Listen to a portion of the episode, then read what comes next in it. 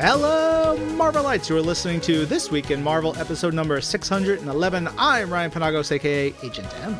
And I am Angelique Roche. What's up, Ryan Penagos? What up? Um, we're getting close to Comic Con, which we're going to talk about in a little bit, but everything's busy and there's crazy stuff going on, and woo, woo, woo, woo, woo. How are you? I'm glad that you mentioned Comic Con because, like, we have so much stuff and we have all the official stuff because this is the official Marvel podcast where we get into all of the things happening this week in Marvel and obviously clearly next week because we're going to be talking about Comic Con. And uh, yeah, that includes games, books, toys, movies, TVs, or whatever we're excited about because we're excited about a lot. You know what? I'm excited for everybody to hear my interview with the one, the only, the legend that is writer, artist, storyteller, creator, freaking mastermind, Bryan Hitch. I talked to Bryan about his amazing career leading up to the new title, Ultimate Invasion. Here's a little clip. This just had to feel like it was a real functional, breathing, ongoing universe that hopefully afterwards, Jonathan included, but a lot of writers and artists are going to get have a nice time exploring, not just because it's different, but because it gives new opportunities for different stories. And at the end of the day, that's all we ever want, isn't it? And yes, y'all can hear that full interview with me and Bryan Hitch later on. If you're not reading Ultimate Invasion, you done messed up. Fix your life. Read that book. Listen to this podcast. Also, we got a little surprise for you on this Mhm. episode. We have a Marvel Insider Code this week. Mm-hmm. Yeah. Try to make it catchy. Mhm. Ryan, here's the thing. Um, we are excited about a lot of things, and, and just give me one second because we're gonna we're gonna get to Comic Con. Uh, Mhm. But I know that you are very big on the interwebs, I don't. I wouldn't say I like internet, but I am internet. and therefore you know that we got a little sneak peek at uh, one of the coolest pictures I've ever seen, uh, which is our baby Wolverine is back. yeah, we, we saw uh, Ryan Reynolds, star of the upcoming Marvel Studios Untitled Deadpool film. We haven't gotten a lot. We got those teasers and those little things where they announced uh, Hugh Jackman is going to be there in in the film alongside Ryan Reynolds, so he's going to have Wolverine and Deadpool, and then just Brian posted the photo of Deadpool full costume, Wolverine yellow and blue costume, looking fierce. So good. And it means so much to some of us It's for amazing. this very anticipated movie and then to see him in the yellow and blue. Yeah, I'm very excited. I got to spend two trips in Australia on the set and behind the scenes and talking with Hugh and James Mangold, the director of, of the Wolverine, was just so cool. I posted a picture of me, arm around Hugh, claws popping out of my fist. He's got claws popping out. So basically, I feel like I could be a part of this film. I was like, Maybe. are you saying that you're Wolverine, Ryan? I mean, maybe in an alternate universe, in, across the infinite multiverse. Yes. Would it be the ultimate universe? Ooh, no, no. Poor- you're like, no, poor- nope, I don't want it. I don't want it. I'm fine. Wolverine I'm in the. Ultimate Universe has gone through some stuff. yeah, Uh, correct. yeah, it's a great image. If you guys have not seen it yet, you can find it on uh, Ryan Reynolds' social media, Hugh Jackman's social media, the Deadpool social media. Good things to come, I'm sure. There are some other Mm-hmm. revelations that are going on in the Marvel universe. That's right. Marvel Studios Secret Invasion episode 4 came out this week. And you know what? I was ready for it. Episode 4 might be the best one yet. I love it. This one, like, It was it. turn the screws in a whole bunch of ways. So I, I'm- I'm hoping everybody's digging it. Stay tuned. Two more episodes to go. I don't know. Uh, episode three kind of broke my heart a little bit, and then I looked how the shot was shot, and then I was like, you know what? I have you hope, got nothing. and I'm not spoiling anything. Also, congratulations to Disney Plus and the Marvel Studios Ms. Marvel team on picking up three Emmy nominations this week. Those three are actually outstanding music composition for a limited or anthology series, movie, or special. Man, I love the fact that they have this category. That nod went to composer Laura Karpman for Time and Again. Uh, that same team also picked up a nomination for Outstanding Original Main Title or Theme Music, which, oh yeah. Outstanding Picture Editing for a limited anthology series or movie nomination went to editors Nona Khodai and Sabrina Plisco. Ooh, ooh. Uh, you know what else is going to be amazing, Ryan? What's that? You're going to Comic Con. You're going to Comic Con. Yeah, yeah. And it's next week. It is next week. Of course, we have marvel.com slash SDCC for all the details, such as panel schedules, which we shared last week. I'm not going to rehash all that. Um, but Hey, are you ready? Do we have exclusive merch info? Do we have booth schedules? Do we have signing schedules? All those juicy details, folks going to the con, and those of you following along and maybe have friends going that you just need to know. Not yet. Oh my God, relax. We don't have the info yet. It's just the way it goes every that was year. a ride. I know, every year. Like you brought me there, and I was like Mhm, really ready for you to mhm. say yes. nope. Oh, You know what? Wow. every year, whether it's New York or San Diego, we are working on all the information like up until the last few minutes, the last few days. So this episode comes out on Friday, July 14th. So it's, you know, just a couple days before San Diego Comic Con starts. Over the next couple of days, into next week, Monday, Tuesday, definitely Wednesday. I hope so because that's preview night. I'm to be boots on the ground at San Diego Comic Con. We should have all that stuff. But most importantly, make sure you're following us on social media, uh, all the Marvel channels, uh, the Agent M's on uh, on all the places as well. I'll be sharing all that stuff out. Yeah. And marvel.com slash SDCC for all those things. And eventually all of the videos that we're going to publish, the photos, the details. We're going to give live lots of lots and lots of updates, the live stream, all that stuff and more. Uh, I like it. Also, you're not going to be there alone. You got a couple of friends that are coming with you. I hear. So it's going to be Ray Lowe, Langston Belton, and Mhm. Josh Soleil will also be there with you, hyping up the crowd, keeping it together. So it's like the, you got a whole like crew. Yeah, and we're going to be doing some fun live like interviews and things on the stage that everybody can sort of be a part of and participate in. It's going to be fun. And I'm giving stuff away for Marvel Move. We're doing panels. There's a whole bunch of stuff. So stay tuned. But Angelique, Yes. that's Comic Con in the future. You also went to a convention recently. You did some cool stuff. Tell us some of the highlights, especially anything revolving around people who are in Marvel stuff. Yeah, I was just at uh, Superhero Comic Con down in San Antonio, Texas, and it was pretty great. Um, I honestly highlight of my entire time there is I got to meet Andrew Mhm. Garfield, but that's not the point. The point being is we also had some great panels, including with Lizzie Olsen, uh, talking about um, her time as Scarlet Witch. Mhm. Mhm. I talked to Brie Larson, who is mega excited about uh, the upcoming film in November, uh, Marvel Studios' The Marvels, which I am also extremely ready for because my sweet, sweet, amazing, badass of a superhero, Monica Rambeau, is in it. Um, but also got to talk to Emilia Clarke. She gave us a little bit of insight on how uh, she created the background in her mind for Gaia, which was really dope. Gaia, of course, her character in Marvel Studios Secret Invasion. Yeah. Um, and how much fun she's having kind of being in the MCU. Uh, she actually joined together with her former co star, Kit Harington, who you may know from another Marvel movie, Marvel Studios' The Eternals. Yeah, it was just really great. And we talked to the Kate Bishop, aka also Gwen Stacy from Spider Man Across the Spider Verse and from Marvel Studios Hawkeye. And it's just so much fun talking. Hailee Steinfeld. Yeah. Just the best. Thank you. You are really keeping. Look, hey, Ryan Penagos. Tag team, tag team, Ah, tag team. You're the best. Oh, but the piece de resistance. For those Hmm. who have seen Marvel Studios Guardians of the Galaxy 3 and you met one of the coolest villains ever to be on screen. Oh my God. Also, that movie, so many tears. So I had a chance to interview for his very first Comic Con ever. Chukwudi Iwuji, who played the High Evolutionary. Oh my goodness. The nicest person I've ever met in my entire life. And if you've seen that movie, you're like, how did you play that role? Being the nicest person in the whole world. That that's the magic of of a great actor, right? Oh. Like they can do some really cool things. Brilliant. And he really loved that role. And so we got a chance to to introduce a lot of fans to him. So it was a great weekend, man. Busy, Heck yeah. packed. Love it. Yeah. Fantastic.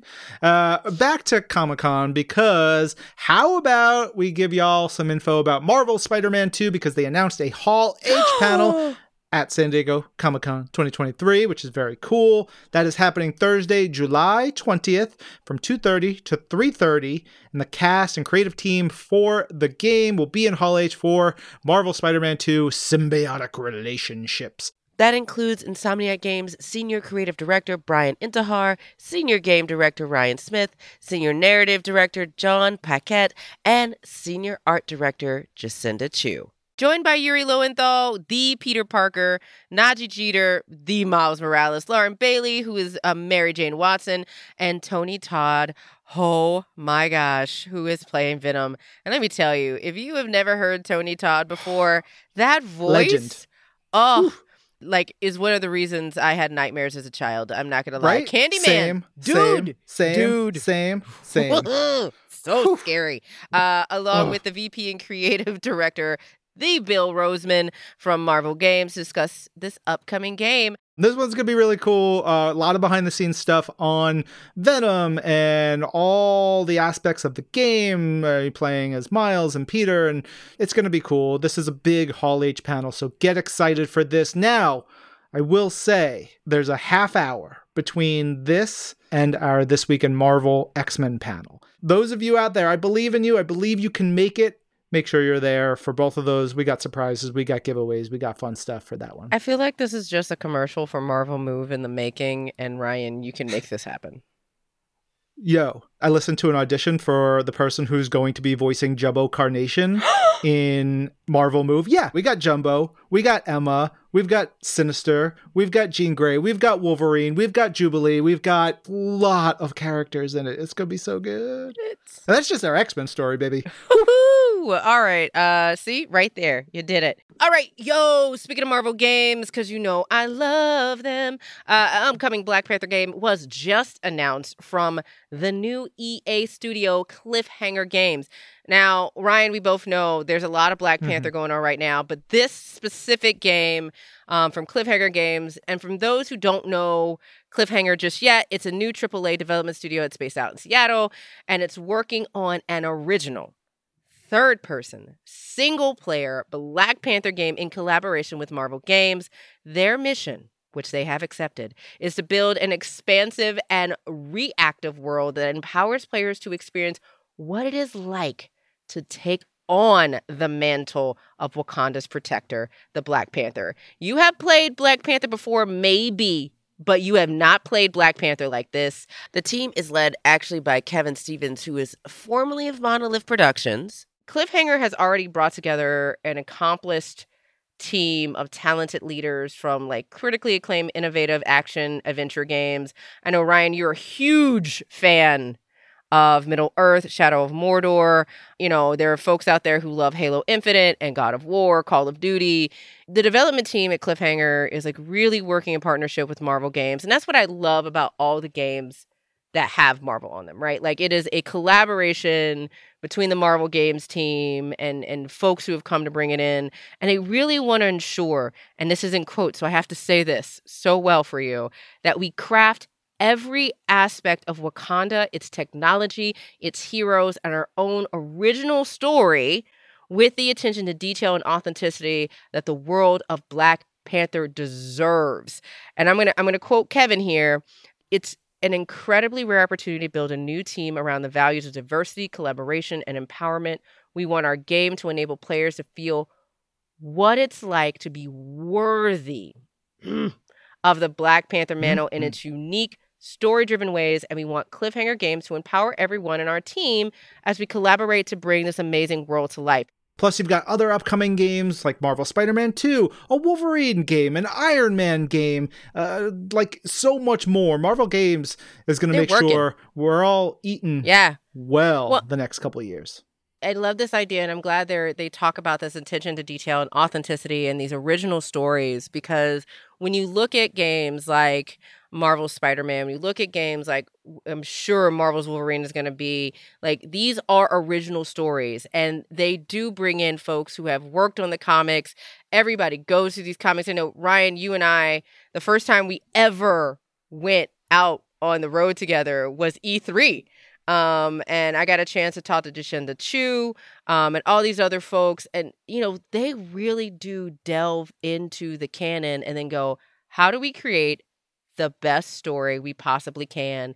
And that's something that Marvel Games is so, like, it's core to building out these games that we know and love. Mm-hmm.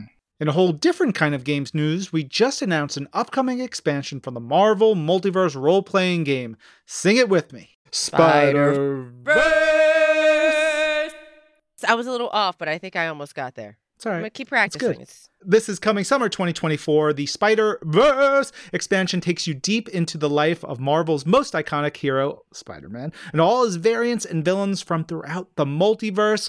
This expansion to the Marvel Multiverse role playing game has new rules for creating spider heroes of your own, which is good. You have a spider sona in your heart, bring them to life in the RPG, along with a deep dive into all the spider mythos. You could explore new ways to build compelling supporting characters, new rules to handle symbiotes and clones, and how to deal with your biggest foes like the Sinister Six, new equipment, new adventure books, dozens of new characters, including Carnage, Chasm, Madam Web, Spider Ham, Spider Man Noir, and more. All that is delightful. Of course, that is coming again 2024 in the summer, so we got a year to wait for it, but you don't have to wait that long for the Marvel Multiverse role playing game. The core rulebook releases August 2nd, 2023. Currently available for pre order wherever books are sold. You need more info? Go to marvel.com slash RPG for all that juicy info. All right, let's keep on rolling talking about some comics because Star Wars Dark Droids is coming soon. This is the big summer event for the Star Wars comics. There's a malevolent being known as the Scourge that threatens to take over everything in the galaxy, from droid to cyborg to humans. Can anything stop its horrific march to ultimately control the Force? I don't know. I guess you're gonna have to read and see. I mean, wait, was that a question, or were you? You didn't seem very confident about that, Ryan. I don't like it. I don't know. Well, I guess we're gonna have to wait. It is a uh, a horror story in the Star Wars universe.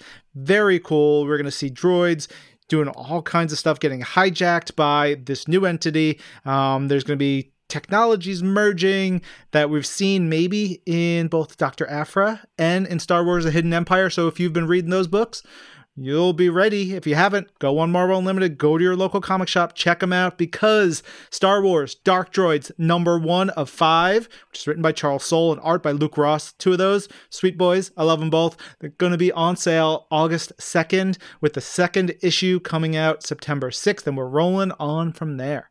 I love it. Also, a good horror story that involves droids. Love horror when it's done well, and it's uh, this one's going to be real good.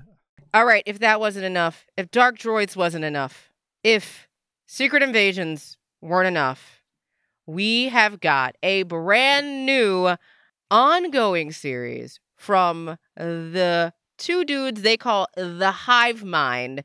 Oh, and I love them both. Collin Kelly and Jackson Lanzing are bringing their Winter Soldier, aka the Revolution, into a whole new world. He's going to create his own strike force.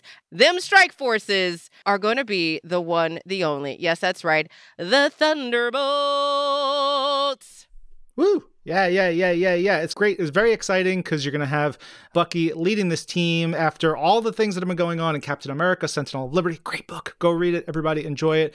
But all that he's learned from that, Bucky's going to lead a team that's going to have some of the toughest, deadliest, strategiest, and strategiest. I like it. Strategiest and assassiniest uh, yes. characters to assist him, including Black Widow, Sharon Carter, aka the Destroyer, White Widow, Red Guardian, U.S. Agent, and Shang Chi, all under Contessa Valentina Allegra de Fontaine. Woo! Ooh. Well done. She mm-hmm. would be mm-hmm. proud of you. The great thing is, too, the series that they did with Bucky, also, you know, the ultimate Carmen Carnero. Now we are going to have an artist who I'm very excited to see their work Geraldo Borges is going to be coming on to this ongoing series.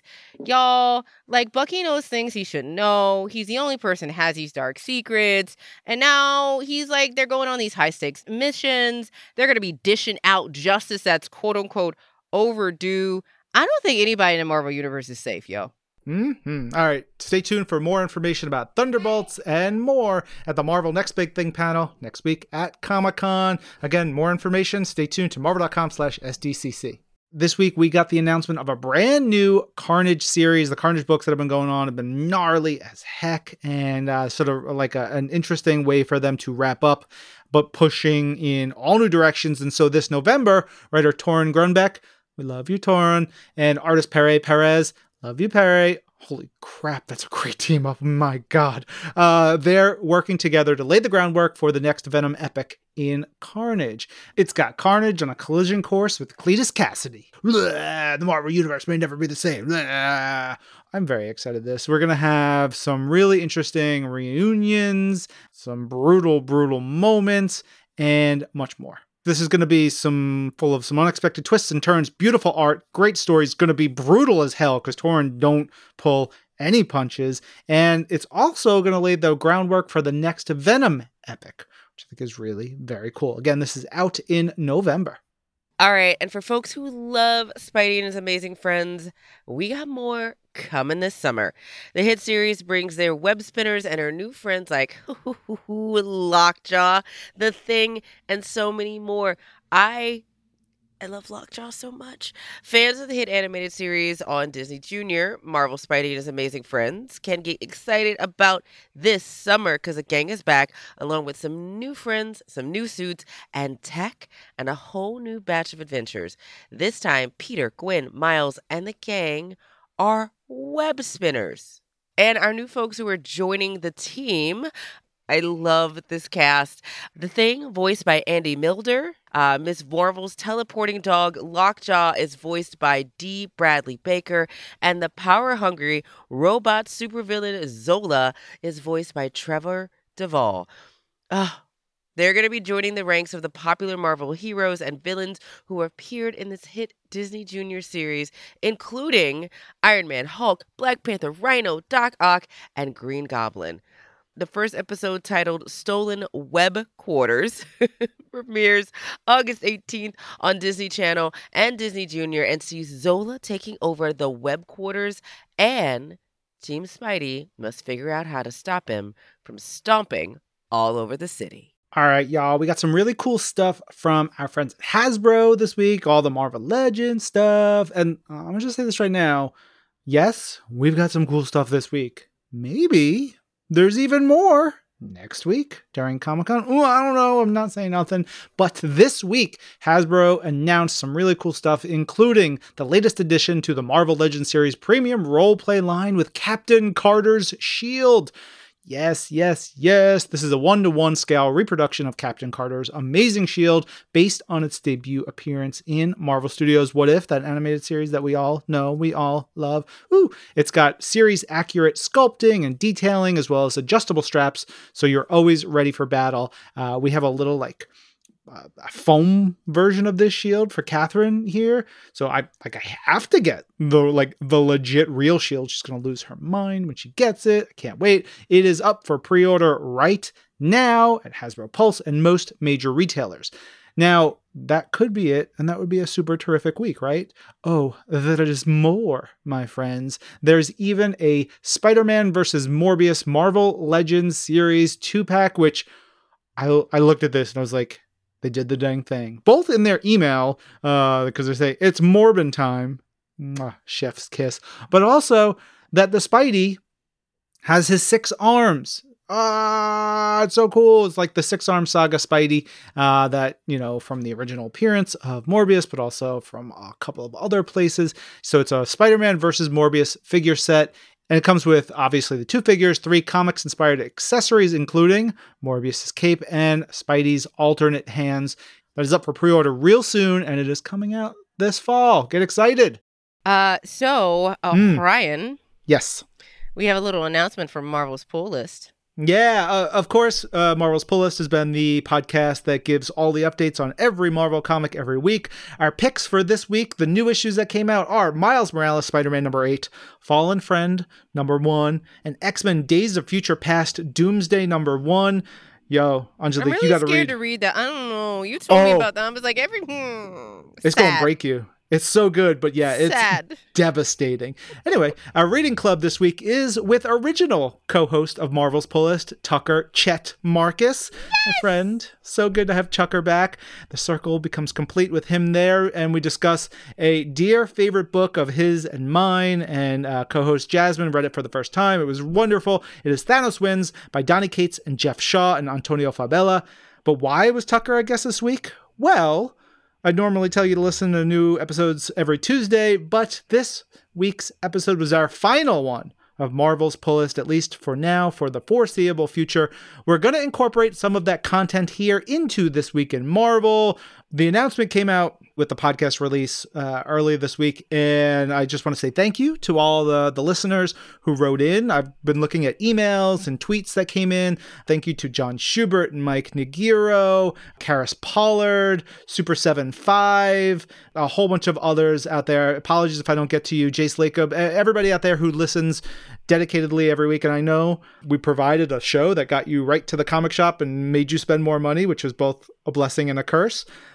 If you are listening to This Week of Marvel already, great. If you're new to the show because you came over from Pull List, great. If you know someone who doesn't listen to This Week of Marvel but should, freaking get on them. Fix their lives for them, yeah, please. send them a link like mm-hmm. yesterday. But thank you for everybody for listening. Thanks for everybody who worked on it. You know, Ryan, I love the pull list. I've loved the pull list for a really long time. You know, I'm a huge fan of the Tucker Markus. And I just want to like shout out because you've worked at not just talking about the comics, but like highlighting the artists, highlighting the cover artists, bringing in other folks to talk about their favorite books. And it's really a community. So, you know, shout out to you and Jasmine, Ben Morris, who I know I believe has worked on the show before, obviously Tucker Markus. Um, so, on top of getting all of the dope stuff, we are also getting Jasmine Estrada. And I look forward to everybody joining us over here, right? Because we're not going to stop talking about the dope books that are coming out. We're not going to stop talking about the recommendations or bringing on guests. They're just going to be over here on Swim. And we invite you all to like, subscribe, bring your friends, sit down, get some popcorn, because uh, we're going to keep doing what we do. Coming up, and you don't want to miss it, Ryan's interview with Bryan Hitch. Don't go anywhere.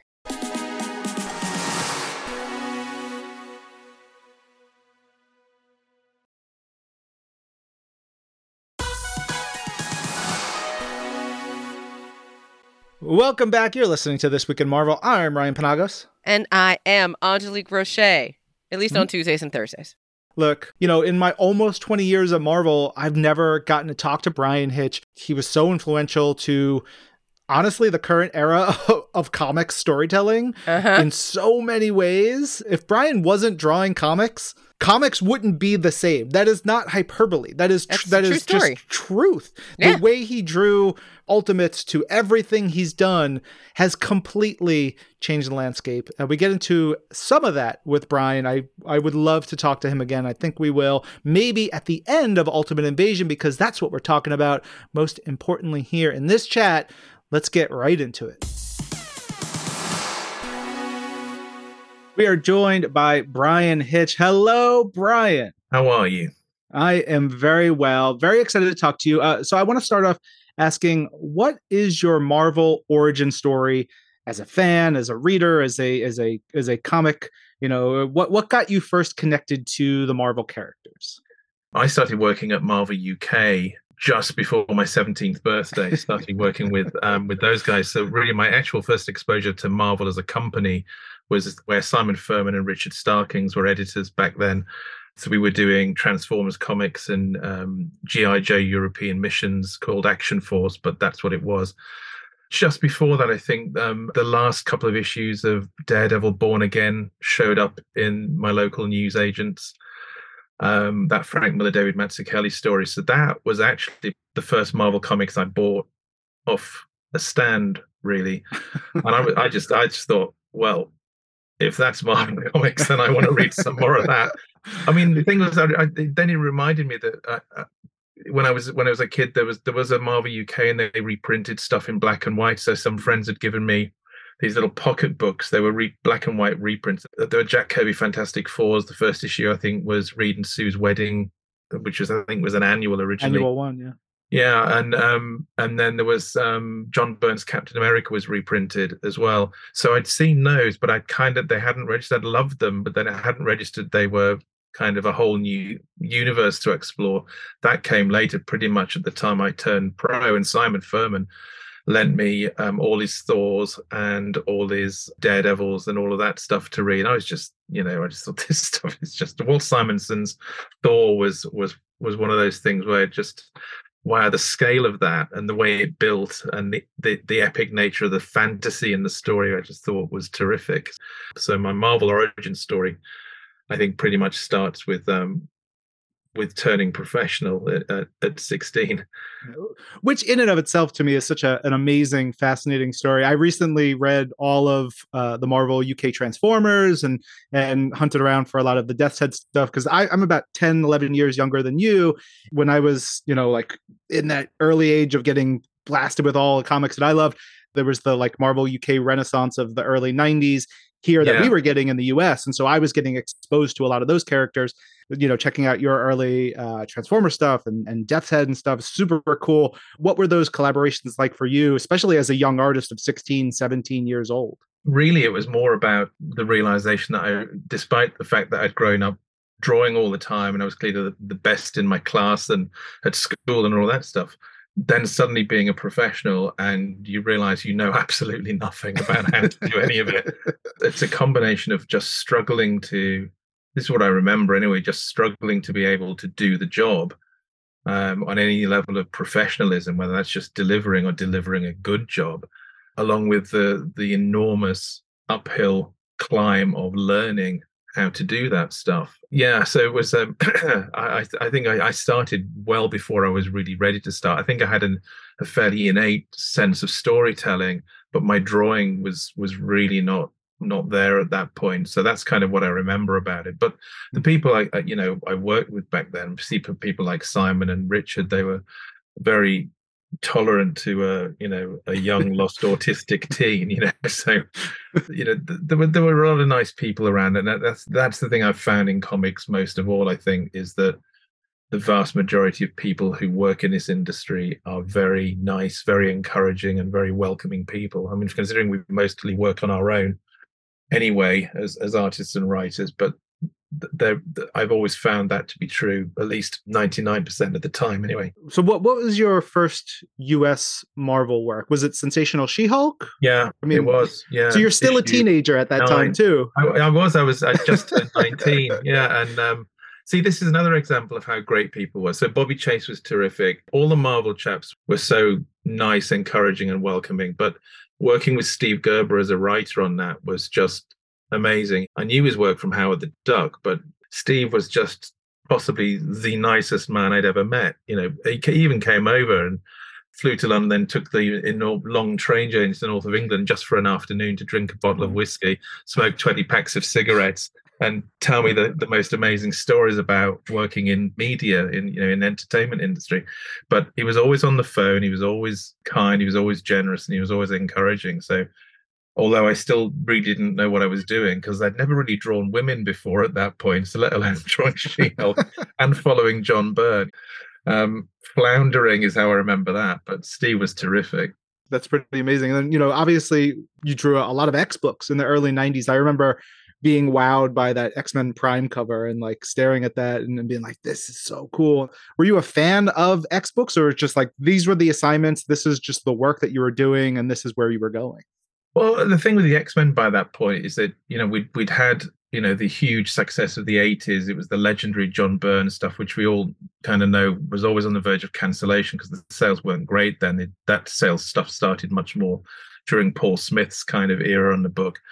So you know, we were all aware of that. I read Simon Furman's X Men, and you know Claremont was a bit of a legend too. So you know I, had done that stuff on She Hulk. Then I'd gone and done some work at DC. I'd done some Superman and uh, stuff, and then I ended up back at Marvel UK again in the early '90s, which also ha- came about with me moving to London from the north of England. So there was a bit of a life change going on there too.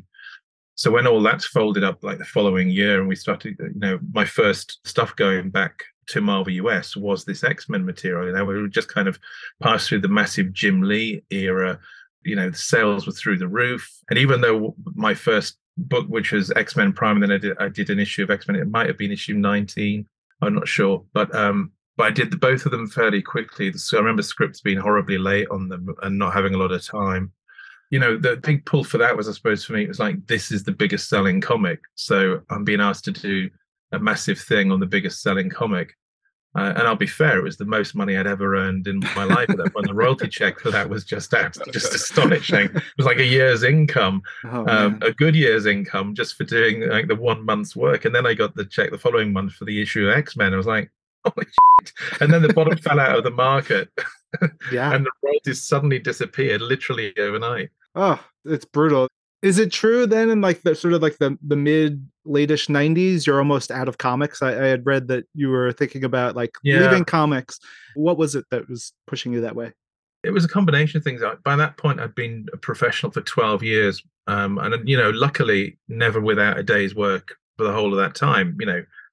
But i wasn't making any traction. There was even before that i'd, I'd been talking to dc about doing a project and I was told I wasn't a big enough name for it. And it wasn't that big a project as it turned out to be, but that was DC's thing. Said, look, you're not a big enough name. And I thought, you know, am I good enough? Am I, you know, am I ever going to be big enough? You know, how do you get to that stuff? Because I thought I was putting a lot of, you know, effort into work. And I thought by that point, the stuff I was getting offered was honestly pretty crappy. And I thought, is this really how I want to earn my living then? Do I want 30, 40 more years of not getting jobs that I wanted to do. I, I felt I was better than I was being able to be. And so, yeah, 12 years, then I started thinking, you know, maybe, maybe this isn't for me. Maybe I can take those skills into things like production design and storyboarding. Was in, I got in touch with Bret Blevins, who was storyboarding for the Batman animated series at the time and all those kind of stuff. And he said there's a possibility of openings there. So my thought was take on whatever the next job turned out to be do it quickly, earn a bit of money, get some money behind me, and then go and try that. And that job that came up was Stormwatch, which Jim Lee admitted Oscar Jimenez had started this Stormwatch relaunch of Warren Ellis. Mm-hmm. And Jim later told me that they tossed up between me doing it and him doing it. Um, they gave it to him and it just disappeared down a toilet of schedule. Um, and so I came in and just blasted through every page they gave me, and the, the schedules were horrific. Sometimes we had to turn an issue around from script to print in about a week and a half. Um, but what that did do was connect me and Warren Ellis, and we just connected. We started talking about what superhero comics could be, but we just thought, you know, more irreverence, bigger budget visuals. You know, the idea of, I mean, what became known as widescreen stuff and part of that was coming as well out of, of the idea of working what image had become at that point because it started with jim and all those guys and it was all art over story. It was just big images cool shots over story. But we thought what if we combine that? Big story big ideas choose where you put the big image. And for me that was sometimes and all these thoughts i'd had about how to do team books and superhero comics which had kind of been there as it turned out a lot earlier than i thought and i'll come back to that in a bit. It all came together when Warren sent me a single page document called The Authority. And actually, that came about because after Stormwatch, so they were Wildstorm were like, we've got to get pitch something else to do. So they they chucked a possible book at me, which um, was written by Alan Moore called Promethea, which ultimately I didn't do for the best as it turned out because you know you couldn't have got it better than the way it was done. I mean, so and I I could not have done what what Williams did on that at all. And so Warren say facts through this thing about called the Authority, using the old Stormwatch characters and a few new ones. One of which was going to be um, this idea of super big stuff happening in the real world and what it felt like in the real world. And suddenly it just all clicked. You know, it was just there. And I suggested the whole stuff with the carrier and and some big budget ideas for the visuals, and we just knew we had twelve issues in, in a heartbeat. And it was honestly it was it took 12 years to become an overnight success but it happened on that book because everything just that was the first book where i stopped trying to draw like other people and just the question wasn't how would john byrne do this or george perez or alan davis or neal adams. It was how do i want this to look? And i trusted my own instincts over what i thought it should look like rather than you know just saying i think it should look like this rather than maybe it should look like that was where the whole thing changed. Really, that was what stopped me going into animation. It's it's a bummer because we lost you at Marvel for nearly five years at that point. But without that change, I mean, I one, I, I honestly believe the industry would be different, art would be different, the books would be different, but you may not be here at all. So it's a good thing. What was it about the Ultimates then that brought you back to Marvel in 2001, 2002? After the Authority, I went on to Justice League, and and although Mark Waid and I got on really well personally, we didn't click the way Warren and I did at that point. And then one day I got a call from Joe Quesada. He said, you know, hey, the lunatics are running the asylum over here. um, literally, that's what he said. That was his opening call. Do you want to come and play? And I was like, yeah, what, what you got in mind? He said, well, we got this thing called the Ultimate Universe. Spider Man was quite successful. Mark Millar's doing the X Men book. Um, we thought maybe you and Mark might want to do the Avengers thing. And it was just like, yes. I mean, genuinely. and then Mark called me and we we were on the phone all day just talking about what the book could be. That's what brought me into it. It was just you, when you get a creative connection, both with the person you're going to be working with, the environment, especially then you're going to be working with. And and Joe and, and Bill Jemas at the time had said, look, this is new. So anything goes. Whatever you want to do, there were literally no other directions than that.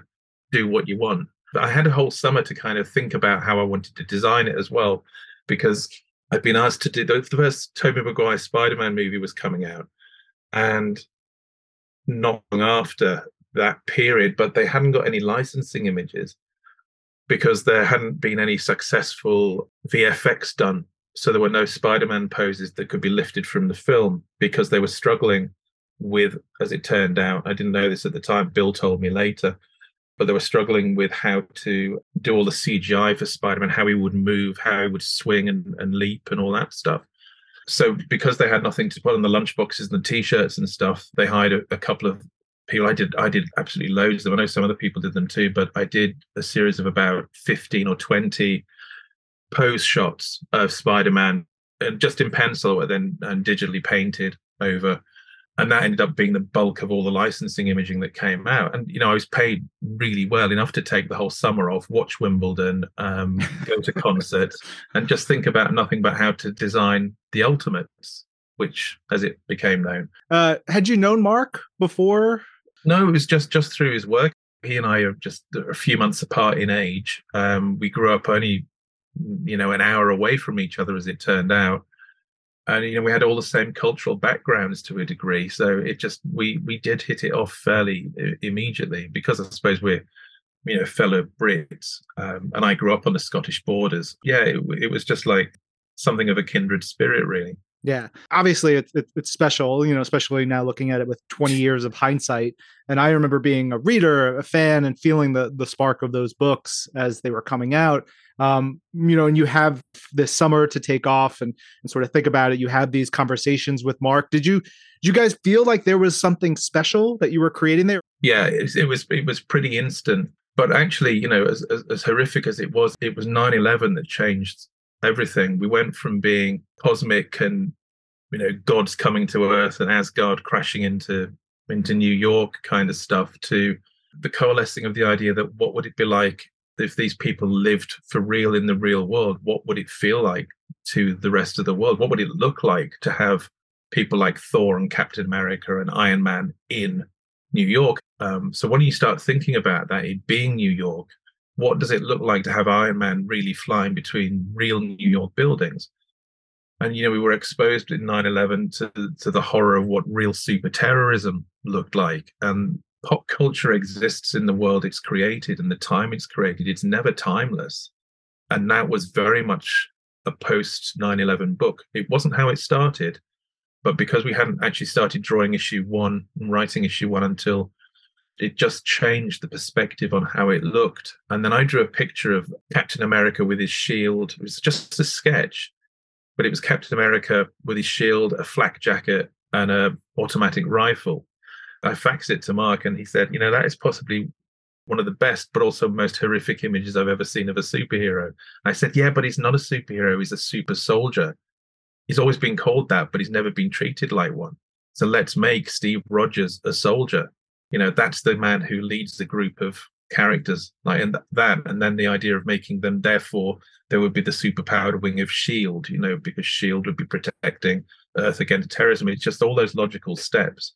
And that came because we stopped trying to do the avengers as it were with kang and and trying to do something that reflected the world that we were living in at the time. And you know, we've said it numerous times elsewhere but the highest ranking military man in the world at the time the spokesperson for all of the stuff that was going on post 9-11 was colin powell we said that's Nick Fury. That's what Nick Fury's got to be like. He's he's got to be black and he's got to be basically idealized Colin Powell. And who else would have played that better than Sam Jackson? So. now it's you know we're what 16 little over 16 years since the yeah. the ultimate the end of it yeah since the end of it it's ultimates 2 number 13 i still every once in a while will think about that big gatefold in uh yeah. at the end of it there it's uh, it blows my mind still i I think about that. You know, you mentioned Adam. Adam has a great gatefold in the '90s with Wolverine, and like these these things that just sort of like you, you sit back as a reader and look at them and just like go, how the f- do they think of this and do this? And it's really cool. That was eight pages, right? Uh, yeah, open. yeah. Which actually love- turned out to be physically the largest you can do in a monthly yeah. comic. when that only came about, I wanted three. So the sequence in the, in that in that issue was there was a splash page a double page spread, and then I said, "Can I just have one?" You know, so we can fold out one little bit extra, so we get that escalation of scope. They said, "Oh, we'll check with Joe and Buckley." And Joe came back. He said, "Jim Lee just did six in Batman, so you have to do eight. was, how the hell does that? How what does that even look like? You know? but actually, it turned out to be the quickest and easiest thing I ever did on that book. I think it was just like this giddy end of term, you know, summer holiday larkiness that I had because I'd struggled so much with a lot of things on on the book for a lot of different reasons, and and coming to the end of that, I think I think I drew that eight pager in six days. Took Paul about two weeks to ink it, but um, I just I just flew through it because I think it would also we we planned it because we had to know how it was going to print I had a lot of time to figure out how you work with something that big because we had to start with little maquette models of of, of how it would fold out. And then once you see even a, a small thing folded out like that, even small eight page thing folded out, you realize that, that you only ever get two possible depths of field, one at the beginning and one at the end, because you have to lead the eye across the page. And that's a lot of leading. So if you put like a deep depth of field in the middle of the double page spread, you're going to scan across left to right and your eye's going to then pull into the middle and not go across to the right so i put two perspective drops if you like one on the left and one on the right so you've pulled out on the left side everything scans you across because it all moves left to right and then at the end there's another sort of depth of field on the right hand side to push you back into the shot. So and then i use quicksilver to kind of lead you around. So um, it was just one of those things the problems all solved themselves because it seemed like there was only one way to do that shot. And it was so much fun doing something that huge and seeing it come together. I love that stuff. I love all the big scale stuff and the widescreen multiple thousands of characters and multiple cover connections. I just i, I live for that stuff yeah, I mean, look, not not to blow smoke up your skirt, but you you're the best to do it. It's freaking great. We're going to talk about that a little bit. We're we're getting close to time. I want to make sure we hit a couple things because obviously, you know, you're, you're at DC again for a while, and you come back in 2021. How do we get you back and lock you in on 16 issues of Venom? Freaking awesome, really cool stuff. Well, I think I was only asked to do five issues of Venom um, and Ultimate Invasion, but Ultimate Invasion kept getting pushed back and got delayed and delayed and delayed. So I just stayed on Venom because I was having a lot of fun. Um, but I hadn't done a Marvel monthly at all, you know, really, because even though Ultimates was supposed to be monthly, came out three to four times a year. So, you know, we got 26, although there were extra sized issues, because I don't think more than one or two issues were ever 22 pages. They all ended up somewhere between 22 and um, and 48 pages, depending. Uh, because famously, Dan Buckley, but the last issue when I got the script from Mark, although Mark had written as 24 pages, I said, uh, you know, this is going to be about 38 by the time I'm done with it. Um, and Buckley said, well, tell you what, why don't we give you an extra issue? Take 24 pages per issue, then you've got 48. You've got an additional 10 pages. but then issue 12 came in at 38 and issue 4 came at 12 came, at 13 came in at 48 so it was like how did you turn that into almost 100 pages I, like, I have no idea um, so uh, i think my proudest moment with that was when cb said do you want to do that avengers alpha thing to kick off jason aaron's final run i said yeah i'd absolutely love to do that and and brevoort was um, skeptical because I was still on Venom and I was doing Venom as well. And and I I think I'd laid Tom low quite a few times um, in the past with um, schedules, especially on Fantastic Four. So I think his um I think his eyebrow was probably higher than anybody else's in terms of whether I could do it or not. But I did do it, so I think the eyebrow came down, and um, you know I got a good job, pig. You know from Tom.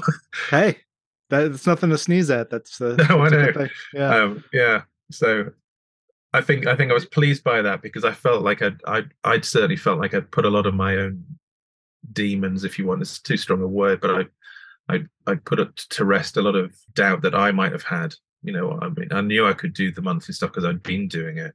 Now we've got Ultimate Invasion. And you mentioned that they, they sort of brought you back with the talk of Ultimate Invasion. Yeah. Was there a chat with with Jonathan Hickman at some point that that sort of galvanized that for you? Was there a big pitch? What was it about Ultimate Invasion that was part of the selling point? Um, well, it was it was going to be something new. I mean, despite the fact that it's been billed as like a resurrection, it is the resurrection of the principle of the Ultimate Universe, but it isn't that Ultimate Universe. Hmm. I stayed on the project anyway because I wanted to work with Jonathan. We've talked about working together on off for the best part of 15 years and so it never really happened. So that you know, for for us both to get to do this was um, one of the you know the key points of why I stayed around and, and stuck with the commitment to do it.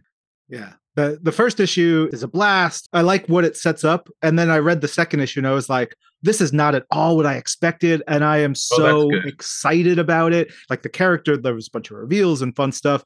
For you, I'm, I'm sure that's got to be fun. You know, you don't want to retread old ground, but it's you yeah. know you're getting to design and redesign and, and conceptualize some really cool stuff well it's also about um, the fun is from issue two especially you're creating a fully functioning real world full of almost familiar characters uh, and they're not the same and the, the focus is on different characters. You see as this book goes on. By the time I've got to the end of this, all of these characters now are as real for me as the classic Marvel universe and the original Ultimate Universe was. They're sort of living and breathing and they feel functional and I know them and I and actually it's one of those things I get to the end of it it's always you know it's issue four is um a 50 page final issue. These are big issues. Issue one's 40 pages two and three are 31 pages each and issue four is 50 pages you know I I'm, I just feel like I'm hitting my stride when I'm getting to the end of issue four because I just I I feel like I I really know how to visualize this world on it in, on the full scale of it but the nice surprise for me was the different lead for the story from issue two and how much I really enjoyed drawing him. I'm not going to say who it is because I think I'll leave that surprise for people who get to read it. But you know, issue one we know starts in the, the classic Marvel universe. So from from the end of issue one onwards, with that epilogue, if you like, with um, those very familiar characters and that very familiar Marvel event, from then on, it's a completely different place. It's a completely different universe. And it's not just, wouldn't it be cool if this just had to feel like it was a real functional, breathing, ongoing universe that hopefully afterwards, Jonathan included, but a lot of writers and artists are going to get have a nice time exploring, not just because it's different, but because it gives new opportunities for different stories. At the end of the day, that's all we ever want, isn't it? Yeah. You know, it's 20 years of difference between what the Ultimates was back in the day, the Ultimate Universe, and, and now. And that idea of what if the superheroes were real in our reality, you know, in a modern sense. But that 20 years, the entire world has changed. I'm sure you have changed immensely in that time. So if I did the original Ultimate State, it wouldn't be like that. It wouldn't feel like that. And to be honest, you know, the, the, Ultimates somewhat highly influenced the visual and directional approach to the cinematic universe. I know it's moved on since, but initially in the conception, it was the proof of concept for all of those guys. And that then, you know, re impacted the Marvel comics for the last, you know, 12 years as well. So you're in a world now where all that's happened. So you can't go back and do the same thing. And I didn't realize that I, I, suppose I was a different artist until I started doing this because to a degree I feel like I've been doing the same thing for 20 years on and off. But actually in doing it, I'm not the same. I don't approach things the same way. And you know, circumstances can never be repeated. The world is not as it was then. Jonathan isn't Mark. The relationship between the writer and artist on this is different.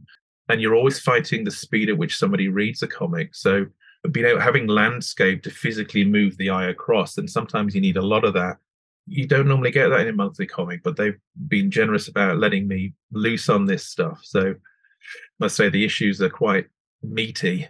I am very much here for it. I'm very excited. Uh, I, I, will let you go. I will just make one request. Can hopefully, some way, somehow, we'll get you to draw some Death's Head again with uh, the you of now taking a little. I did one a couple of years ago, actually. Simon, uh, Geoff, me, and a couple of other guys. We did a signing in London Forbidden Planet just before COVID struck, literally the week before COVID and lockdown. Everybody went into lockdown the following week. And I was just like, you know, I haven't drawn Death's Head since, you know, I was what, 19 or something. Um, the original one anyway. So I, I, came home and I did a very quick, it was two hours I spent on it, but I did the splash page action of shot of Death's Head and it was terrific. You know, it's like we God, I wish I could have drawn like that back then.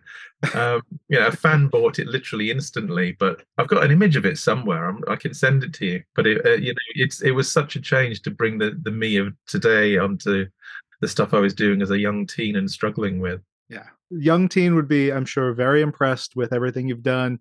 Thank you so much, Bryan. Um, very much looking forward to the rest of Ultimate Invasion and hopefully much more from you here at Marvel. My pleasure. Oh man, uh, that was Bryan Hitch, who was working on Ultimate Invasion number one, and it is in your comic shops right now. Go get it. Or I mean, you can also just subscribe to it or download it or get it wherever you get your comics. Yes, and Ultimate Invasion number two comes out on July 26th. If one was good, two is friggin' fantastic. And when I the, the day I talked to Bryan, he was working on the final issue. Uh, what I love is Ryan Penagos does not throw around compliments when it comes to comic books because he's read so many of them. Here's the thing, Angelique, and this I think is important. If I don't like something, I'm just not going to talk about it. But when yep. I like something, hell yeah, I want to scream about it. I want to talk to people about it. I want to get people hyped. So, are you saying the hills are alive with the sound of Ultimate Invasion? I want to sing it so badly. And yes. So let's move on before I start quoting every musical I know, which no one has time for that.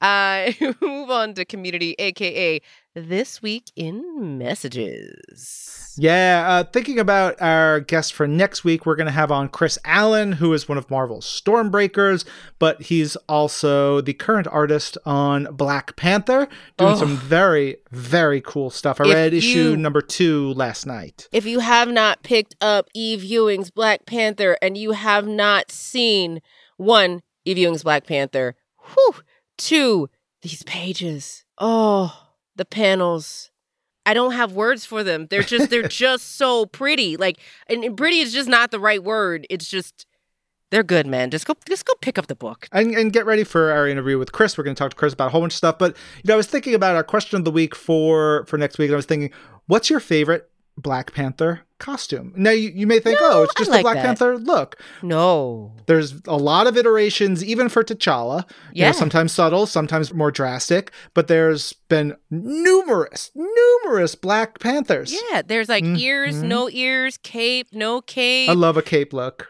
So a lot of people don't know that he also kind of put on a persona and i count this as a costume so mm-hmm. i want to i want to make this broad and he was a school teacher in harlem and he dressed as like a quote unquote American school teacher. It's not like Mr. Rogers, but he's got a he's got a kind of like a clean teacher look to him.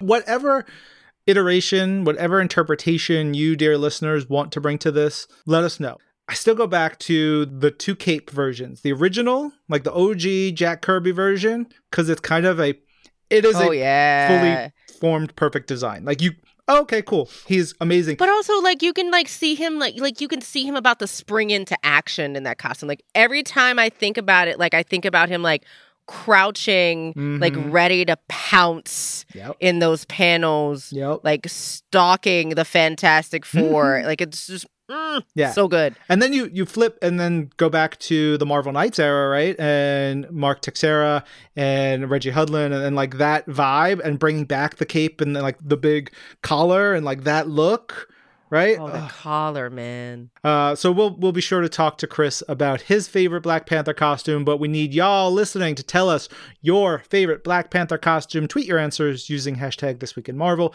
Email them to twimpodcast at marvel.com. Send a message to our Facebook page at facebook.com slash This Week in Marvel. Please make sure to tell us it's okay to read Twim on the show so we can read it on the show. Mm-mm. Angelique, what was last Love week's question of the week? Oh yeah. Uh, what are your favorite Marvel reimaginings from the original Ultimate Universe run? And y'all had some really great answers. Yes, you did. First up was Urbe Doroteo at Urbe underscore Excelsior, who said, My favorite reimagining in the original Ultimate Universe is the Ultimates. Captain America, Iron Man, and Thor lead a team of Ultimates of Earth 1610, an Ultimate Universe version of the Avengers. And that, uh, like, as a whole, that team, that vibe, everything, so influential, so important. Again, Hitchy, you did it. All right, Wolver Steve at Wolver Steve, the original Ultimate hashtag Wolverine. Well done for getting that into the algorithm. Being ripped in half by Hulk was insanely good. More so since he survived to fight again. Love it. Yo. Also, ow. Yeah. Mm. like I remember that that was a limited series, Ultimate Hulk versus Wolverine by Damon Lindelof and Leinil Francis Yu, and just like what happens now? And they they told the story. Hell of a thing. Hell of a thing. Uh, Super 75 at Super 75 said, I really like the Ultimate Green Goblin. Such a fun character design. And I liked how he was even bigger physical threat to Spidey as well as psychological. Joe Vance at Above Average Joe. Oh, well done. Mhm. Reed Richards going villain mode as the Maker and Ultimate Hulk. No question. Yes. Superheroes for Doa at Super for Doa tweeted my favorite reimagining of the Marvel Universe through the Ultimates has to be Nick Fury depicted like Samuel L. Jackson because he's the absolute best. Nuff said. Much love for you both. Thank you, Joe, over at Superheroes for Doa. Oh, we got a we got a late breaking write in. Oh wait, hold on. Uh, I think uh, I think we may know this one. Jasmine at uh, Jasmiest. I've never had to say that out loud. Blue baby Tony Stark. Oh, sweet mother. oh, Jasmine, we love you. But we got some emails too, right? Yeah, we got an email from Paul Warren who said, So many characters to pick from. Mm, Ultimate Hawkeye is noteworthy. Family man, tragic story. Good take on the Avenger with a limited power set. I imagine my wife would pick Ultimate Daredevil and Elektra falling in love in college. Oh, my heart. Yeah. All right, we've got an email from Ben Axelson. Hi, Ryan and Angelique. Hi, Ben. Uh, Been a while since I wrote in, so just wanted to say welcome back to Angelique, who is fantastic. Thank you, thank you. And in, if I recall, stands for Glob Herman, just like me. You're right. I stand for Glob Herman. Period. Now I'm getting back to your letter. Okay. Uh, this question was well timed as I'm wrapping up a 700 plus issue reread of the Ultimate Universe. Mwah. There are so many cool ideas in here, and some of the ones I love the most really fly under the radar, like Wolverine's wet work for S.H.I.E.L.D., the rewriting of both Tony and Reed's powers that describe their kind of gross biology, and all of Spidey and his amazing friends living under one roof at May's house. So good. But the one I love the most is the romance between Kitty Pryde and Peter Parker, which I always thought made so much sense. Too bad it couldn't last, but let's be honest. Peter was a typical teenage boy and Kitty deserved better. Great show and always keep them coming. Yeah. I mean, Yeah. Ben, shout out to you, sir. Um, I think you just wrote a full commercial for people to go and read that 700 plus issue. Yo, like just to imagine so much goodness in 700 issues. Yeah, I don't have to imagine. I've been reliving it through uh, producer Jasmine Estrada, who she's been doing the reread, and every week I'll get an update of what she's read most recently and, and the highs, sometimes the lows. It's been a good I can time. just imagine Jasmine like running in and be like, "Are you serious? yeah. Oh, What? my favorite is Jasmine being like, "Ultimate Marvel team up was the best." I'm like, Yeah, it was completely the Wild West. They were still figuring out what the hell the Ultimate Universe was. They brought in amazing artists, and it was just like kind of not canon, but like just fun. Yeah. It's okay. That's how I felt about Exiles the first time I read it. Um, Exiles is the greatest series of all time. All right, and we have an email from Carol. I think my favorite Ultimate Universe story character has to be Ultimate Spider Man. After all the love I've heard for the Ultimate Universe this summer, I decided to finally start reading that series, and wow, it's amazing. I agree. I've got to shout out the maker though. Since I read Secret Wars 2016, I've been absolutely fascinated by that character, and I find him so interesting and intriguing. His worthy inclusion in Ultimate Invasion is one of the main reasons I decided to put the book on my pull list. We got one more email. Jim Marsh says When the Ultimates launched, the character whose reimagining struck me most was Ultimate Thor. I loved the ambiguity of the character. Was he a lunatic with access to dangerous technology? Or a Norse god whose trickster brother was messing with him?